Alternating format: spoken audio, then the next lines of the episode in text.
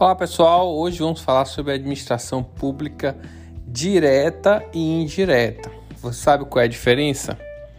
A administração pública, de acordo com a Constituição Federal, está dividida em administração direta e indireta. A administração direta inclui serviços desempenhados pela estrutura administrativa do chefe do executivo, que pode ser o presidente da República, governador ou prefeito e dos ministérios no nível federal ou secretarias no nível estadual ou municipal.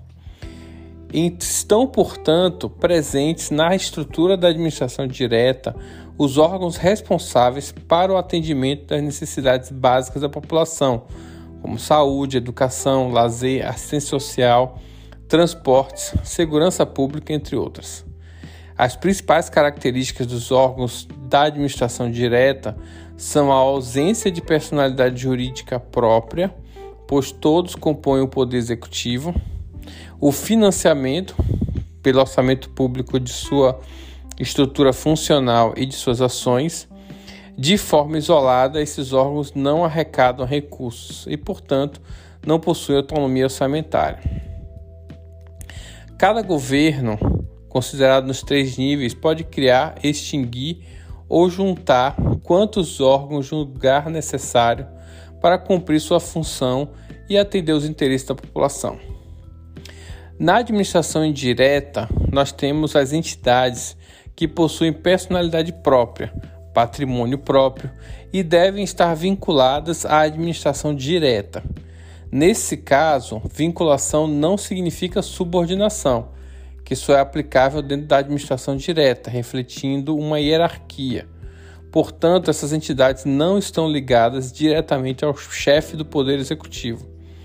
Essas entidades da administração indireta prestam serviços públicos com base em legislação própria, mantêm um regime de relações de trabalho diferenciado em relação a dos funcionários da administração direta, que ingressam por concurso público, no que se refere a garantias e direitos ligados à Previdência Social.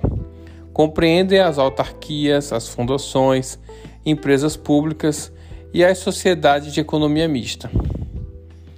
As, autarqui as autarquias são serviços autônomos criados por lei específica com finalidade de direito público, com personalidade de direito público, patrimônio e receitas próprios e que requerem, para seu melhor funcionamento, uma gestão administrativa e financeira descentralizada.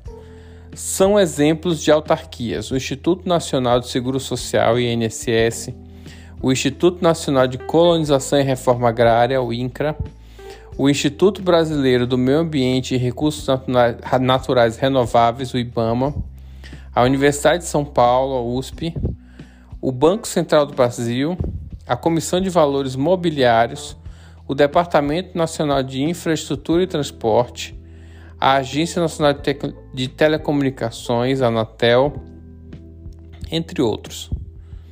Fundações são entidades criadas por lei específica, com personalidade jurídica de direito público, patrimônio e receitas próprios. Caracterizam-se por desenvolver uma série de atividades sem fins lucrativos, constituindo-se em um serviço autônomo que resultam na produção de bens de interesse público. Constituem como exemplos Fundação Nacional de Artes, Funarte, Fundação Biblioteca Nacional, Fundação da Universidade Estadual de Campinas, FUNCAMP,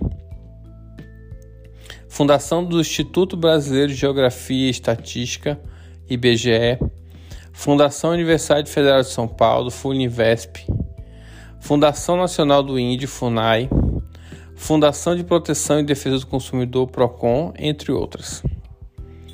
Das empresas públicas, essas são entidades dotadas de personalidade jurídica de direito privado, com patrimônio próprio e capital exclusivo da União, do Estado ou do município criadas para explorar a atividade econômica que o governo se vê obrigado a exercer por conveniência administrativa ou econômica. São exemplos a Empresa Brasileira de Pesquisa Agropecuária, Embrapa, Empresa Brasileira de Infraestrutura Aeroportuária, Infraero, Companhia Nacional de Abastecimento, Conab, Banco Nacional de Desenvolvimento Econômico e Social, BNDES, Caixa Econômica Federal, Companhia Brasileira de Correios e Telégrafos, entre outros. Sociedades de economia mista são entidades de capital aberto, dotadas de personalidade jurídica de direito privado, constituídas por meio de autorização legislativa e registro em órgão próprio para exploração de atividade econômica sob a forma de sociedade anônima, cujas ações com direito de voto pertencem na maioria à União ou a uma entidade da administração indireta. São empresas estatais submetidas à lei das SAs, constituídas com a finalidade de explorar a atividade econômica de interesse do Estado para cumprir seus fins.